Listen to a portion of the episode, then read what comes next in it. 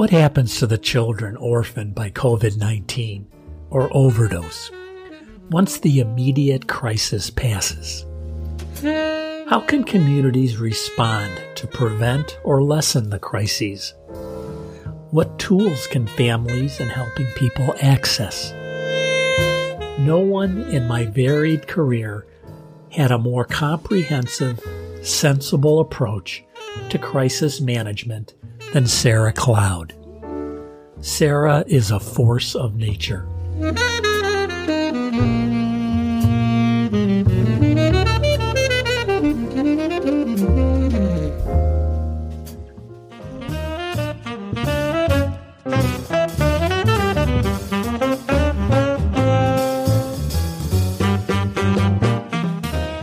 Welcome to Health Hats, the podcast. I'm Danny Van Leeuwen, a two legged cisgender old white man of privilege who knows a little about a lot of healthcare and a lot about very little. We will listen and learn about what it takes to adjust to life's realities in the awesome circus of healthcare. Let's make some sense of all of this.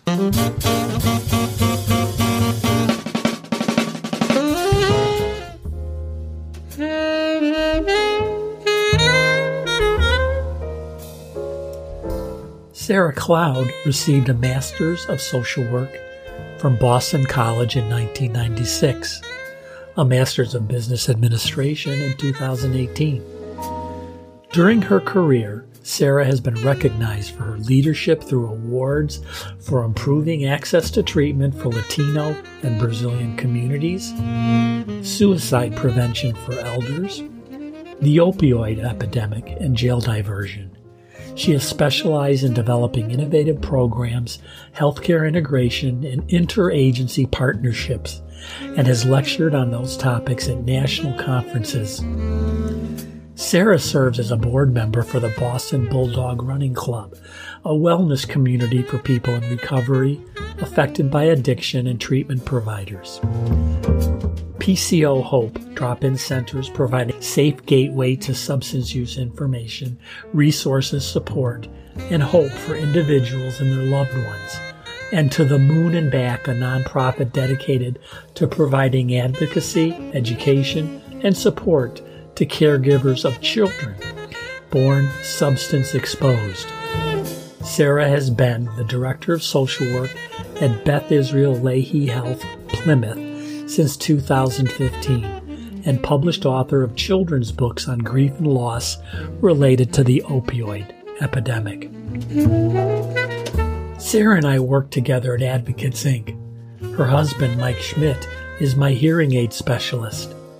Recently, Mike told me that Sarah wrote a series of books for children surviving losing a parent to a drug overdose. I jumped at the chance to reconnect with Sarah and hear her story since we stopped working together. Thanks to Joey Van Leeuwen, who creates the amazing music for my podcast, and Kayla Nelson, who serves as my web social media coach and produces the video trailers for my podcast. You transform my podcast from good to great. Let's listen to my conversation with Sarah Cloud.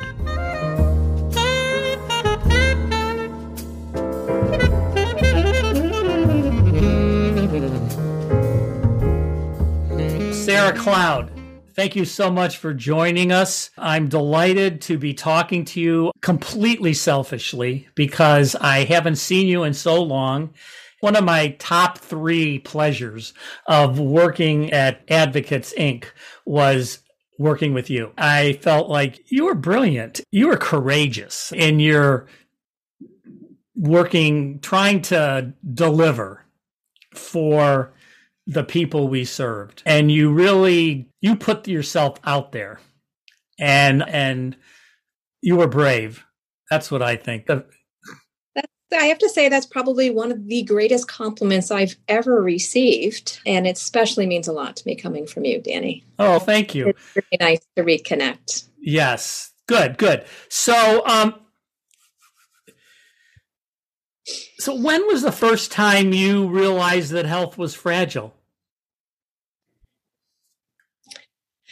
That's a really great question. I early on and, and and certainly in my career, I realized that health was very fragile. And I think it really hit home once it was my own health in question and at a very young age.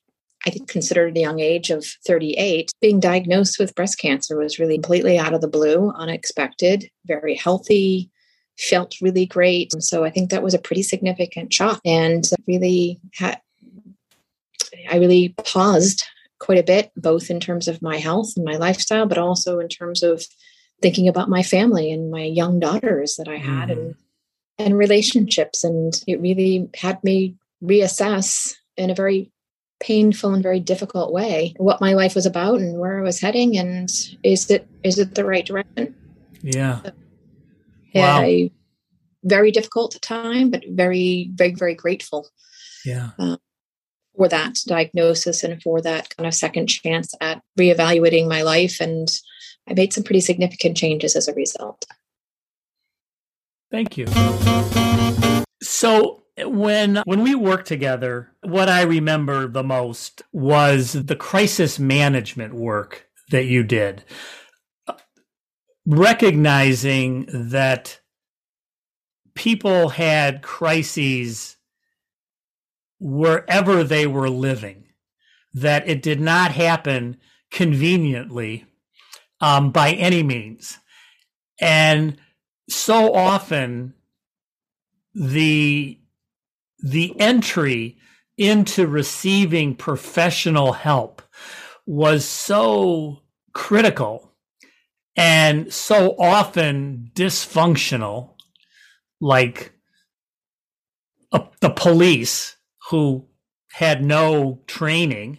Mm-hmm. Um, and I, I just thought the the work you did was really inspiring. Can you tell us a little bit about that? What are the lessons you think other people could learn from that experience? You did not birth that program whole it seemed like you had an idea and it was iterative. You just built based on need. Can you tell us a little bit about that?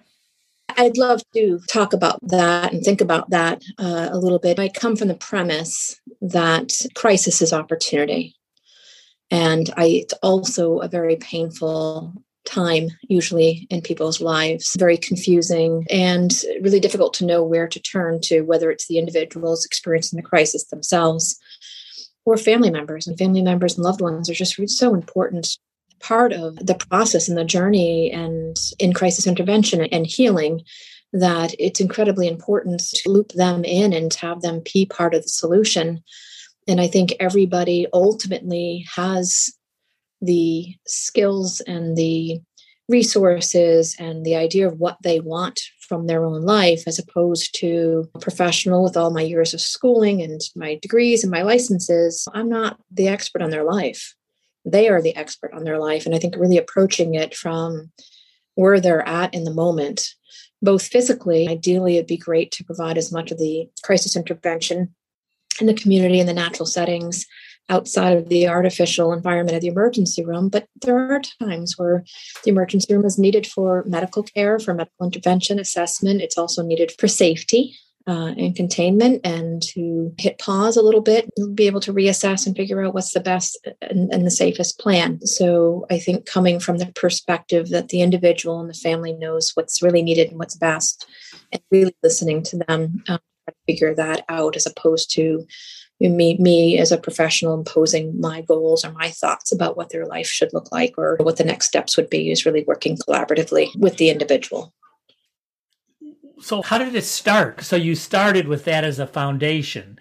And and by the time i met you and started working with you it was pretty mature.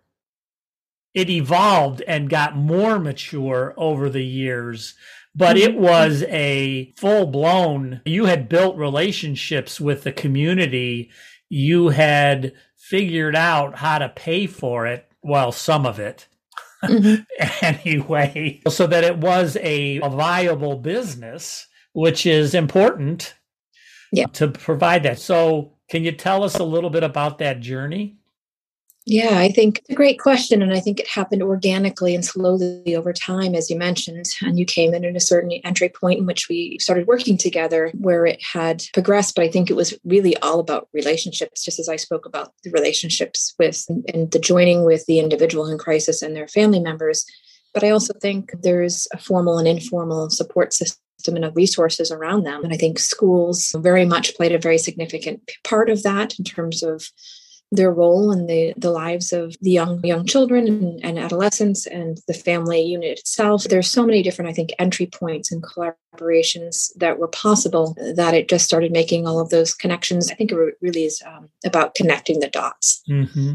These dots are are out there, and the more we can, you know, link them together, work together to help navigate the system for its for its you know for its strengths and weaknesses there there is a system and how do we can best work together individuals in crisis in particular and their family members navigate what's available to them is really what i view as our, our role as mm-hmm. professionals I was thinking that when I entered the picture, maybe our first conversations about it you can correct me my i'm not known for the quality of my memories but but i'm thinking that some of the first conversations we had is how you were recognizing success in the programs and how to measure that so that the measurement didn't break the bank. So, you know, that the measurement was possible and informative to you and I recall we had to learn. We tried, there was some stuff that I can't remember exactly that was prescribed because mm-hmm. of funding that didn't necessarily inform us that much. So it was like trying to do what was required to keep the funding going, but then also figure out a dashboard that you could use to help you make decisions about what to do next and where to put your resources and which relationships to. Do you remember more about that than I do? that you remember that much. I'm racking my my storage right now, and but yes, I remember all of kind of those quality measures that were really important. But you're right; they didn't do a whole lot to really inform program decisions in terms of development. And I think ultimately we always went back to who's on the front lines out in the community, whether that be the schools, whether that be police responding to protective services through the elder organizations. Mm-hmm. All of these partners, collaborators that we have on the front line that see crises as they're beginning to occur so that we can work together to intervene early in the cycle before it becomes something that's full blown or has some some outcomes that aren't what we had wanted those reasons getting out there so, really, in a way, the crisis management business is about getting ahead of the crisis so that what might seem like a crisis to an individual doesn't become a crisis for the community. Yeah. Okay. So, the reason that we reconnected here was the work that you're doing with children who are in the throes of trying to manage grief and crises in their lives around the opioid epidemic. Yeah. And so, can you tell us a little bit about how that became a focus for you? Certainly. When I was leaving advocates to come work here in the Plymouth County area six years ago, one of my colleagues said to me, they have a really significant opioid use disorder kind of crisis down on the South Shore, down in the Plymouth area right now. What are your thoughts? What do you, you know, how are you going to handle that? What are you going to do? What's your plan? And the answer was, I'm not entirely certain. I'm aware that it's an issue. I very much look forward to getting involved in the community, rolling up my sleeves, hearing what, what their you know perception of the problem is, what their perception is, what's missing, what can we do to help fill some of those gaps. And I immediately became really immersed um, in the substance use field and the recovery community down here on the South Shore. And again, connecting all of those dots began to grow and plant seeds in different pockets. And they have all, I think, finally come together and are all connected at this point. So we pretty quickly got called to the chief of police, um, Chief Botieri, here back in 2015. He was acknowledging what a problem of and how many lives are being lost to the opiate epidemic, young lives usually. And he wanted to replicate something that was happening down with on the on the Cape with uh, Gosnold and I think the Falmouth Falmouth police in particular, in which recovery navigators were going out the next day after a non-fatal overdose and engaging both the individual who's in active use and struggling, but also their family members. And so we quickly started doing that with tremendous success in collaboration. December 1st, 2015, in the town of Plymouth. And when we started doing that in our first year, 80% of the folks that we went and visited following an over were connected to treatment from their home, from their natural setting. Wow. So you don't have that we do when somebody has an overdose and they receive Narcan, usually in the community, they're transported to the closest emergency room. We have staff, we have recovery navigators and recovery coaches and social workers that really work hard to, to engage the person right then and there during the medical treatment process and link them to treatment. But a lot of people didn't come in looking for treatment. They didn't come in voluntarily. They had a medical emergency and came and woke up probably here in our emergency room and I think that's scary. I think it's embarrassing. It's probably frightening. There's a whole host of, mm-hmm. you know, not so positive feelings that go along with it. And once they get back out into the community, I think they get a little bit of chance to breathe, to think. They don't feel as trapped any longer. And so let's offer again. So that would be our second offer of, of, of treatment and connection mm-hmm. and support. And they're in the, in the comfort of their home. And I think it was just really well received, particularly the work with the families, because usually we don't have access in the emergency room to families. And they're really important because they're all going through, they're all living with the disease yeah. themselves. Yeah. Person. And the model was so successful that we expanded it and we brought the entire county, all 27 police departments and 28 if we can include Bridgewater State University, which we do and are all doing the same exact model at this mm-hmm. point follow up. And so I think ultimately our goal was to save lives and to do so through partnerships, both with the individuals in active use, the recovery community, their family, and mm-hmm. the first responders, which are police. And at one point we we dropped, Plymouth County dropped by 26% per DPH numbers in our fatal overdoses, where the rest of the state, Commonwealth of Massachusetts, either remained steady or increased by 4%.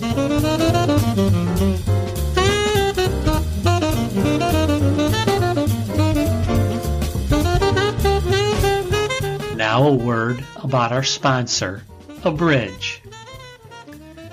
Use Abridge to record your doctor visit. Push the big pink button and record the conversation. Read the transcript or listen to clips when you get home. Check out the app at abridge.com.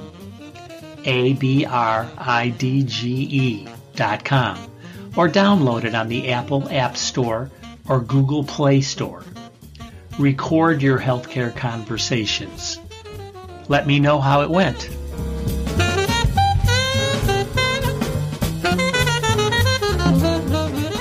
And so then how did you how did the focus on the kids come up? So we began working. That grew into collaborations with the district attorney's office here in Plymouth County. They do a lot of work with ACEs, adverse childhood events. They do a lot of work with Handle with Care. So working with the school system to say if little Johnny's in today, he, there was something that kind of difficult that went down at his house last night. Be base, give him some extra resources.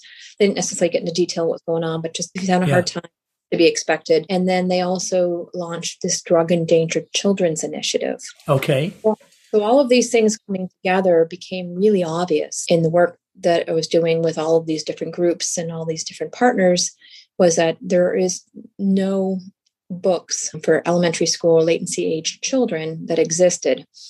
And I remember the final moment, because I've been looking for a couple of years at that point. My final moment where I decided to take action was I was sitting at the sheriff's department waiting for a task force meeting. And I was sitting there with Joanne Peterson. She is the founder of Learn to Cope. Okay and a really amazing woman. And I asked her if she was aware of any books for children who've lost a parent to the epidemic. And she said no. And if Joanne Peterson doesn't know it existed, it doesn't exist. Mm-hmm. That's where I decided that I was go ahead and. So you gravitated to the vacuum. Yep, as I usually do. And there was a need, and I, whether it wanted to be filled or not, I was going to do my best. Yeah. At doing it, and and from there, I started the uh, Mama Paca children's book series, mm-hmm. and the book is based on this main character of an alpaca. Mm-hmm. Alpaca is actually a memory animal, so it's made of the clothing of the deceased parent. So it brings some comfort, familiarity, symbolizes having the parent close to you. And this alpaca, this memory animal, is the main character in the series. And so the first one is called Mama Paca, uh, My Heart Won't Let You Go.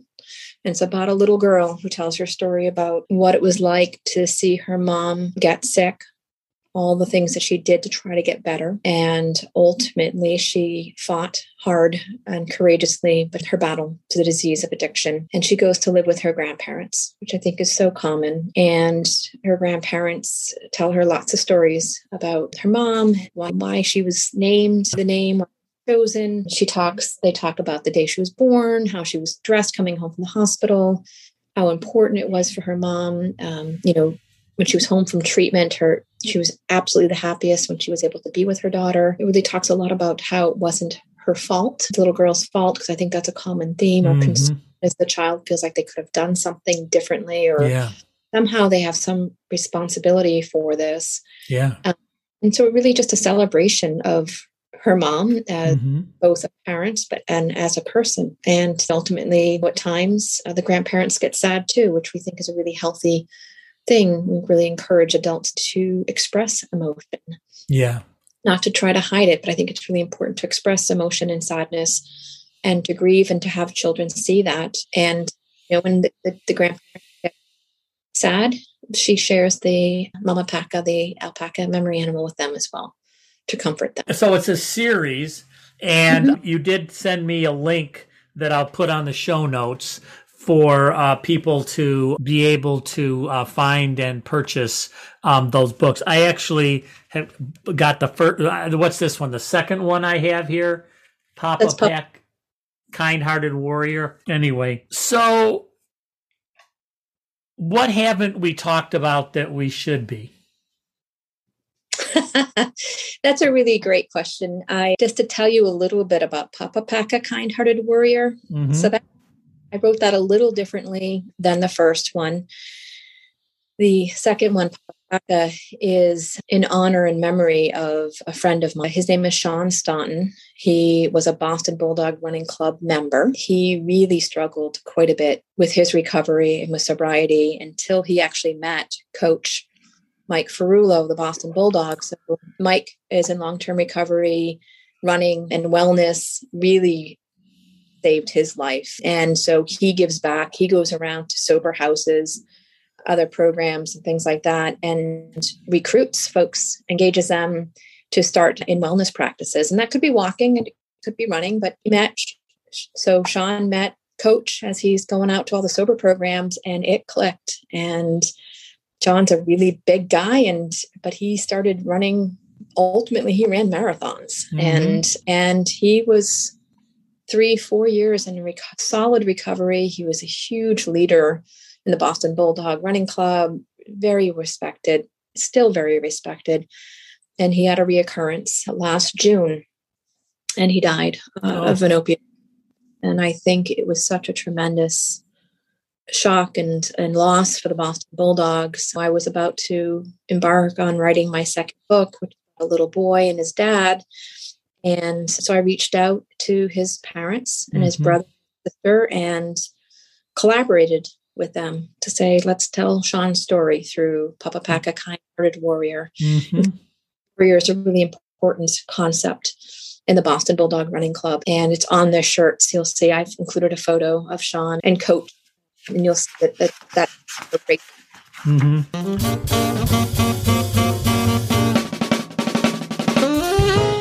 Is there anything uh, you'd like to know from me?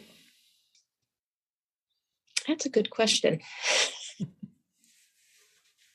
what kind of interests you in um, doing a, a, podcast on this topic? I guess, well, it was a combination of things. And the combination is I've been a lot, I've been thinking a lot about COVID mm. and how people are responding to COVID. And I'm also a vacuum filler and I gravitate where the energy isn't. And to me, so much of the COVID energy is on the emergent treatment of COVID in the ICU, the emergency department, where it's just so obvious to me that most of the activity is at home and people are dealing with it at home.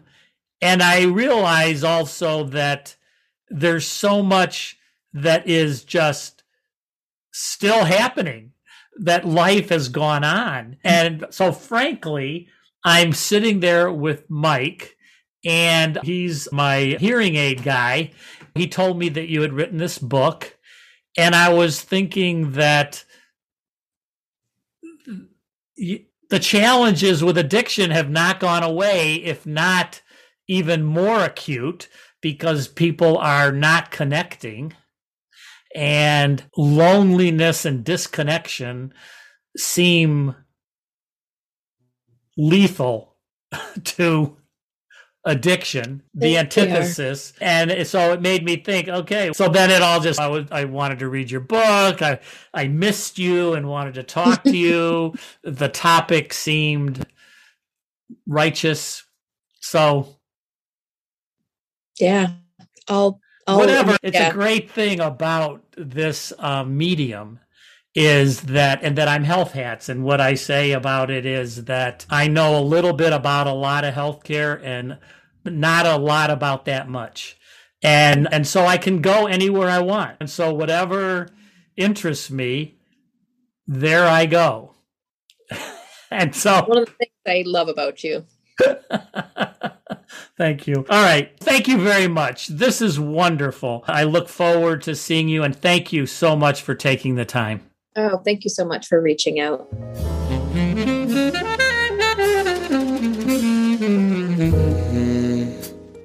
Some people pull hand over hand for strands of hope and opportunity in the quicksand of tragedy. The entire family strains to recover from the grief of addiction. I appreciate Sarah Cloud's person first approach. People are expert in their own lives. Expert means they know much, but experts still need help connecting dots, creating and executing plans, facing pain, and loving self. Check out Sarah's series about Mama and Papa Paca. Links in the show notes. Onward.